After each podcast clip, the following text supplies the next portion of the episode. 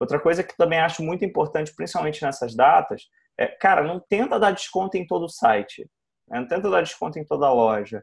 Não faz muito sentido você trabalhar desconto em massa porque você não está pensando na estratégia do produto que está por trás daquilo.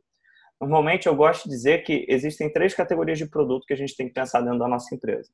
A gente tem um produto que é um gerador de tráfego, esse produto ele tem um único foco, cara, de trazer cliente para dentro. Muitas vezes a uhum. margem de contribuição dele, ou seja, o lucro líquido que ele vai ter dentro daquele determinado produto, é um lucro pequeno. Muitas vezes eu vou estar empatado, vou vender no zero a zero, ou vou vender com um lucro muito pequeno, ou vou vender com um pouquinho de prejuízo, porque o intuito dele meramente é fisgar o cliente, é trazer ele para dentro.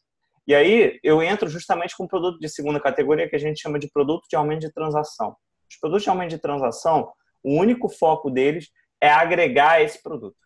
Então, se o cara já está comprando o produto que gerou tráfego, tenta agregar para ele um outro, um outro produto nesse kit, que vai ser, pode ser num kit, pode ser numa sugestão de compra, pode ser num, num anúncio, que é um produto que eu vou trazer para esse cara que, de certa forma, já me traz margem, que complementa esse produto inicial que ele está fazendo a compra e que me agrega um resultado positivo dentro da empresa.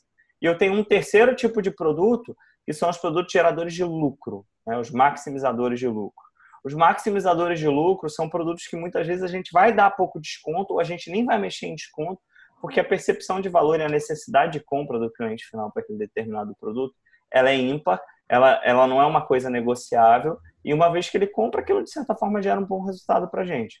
Tá?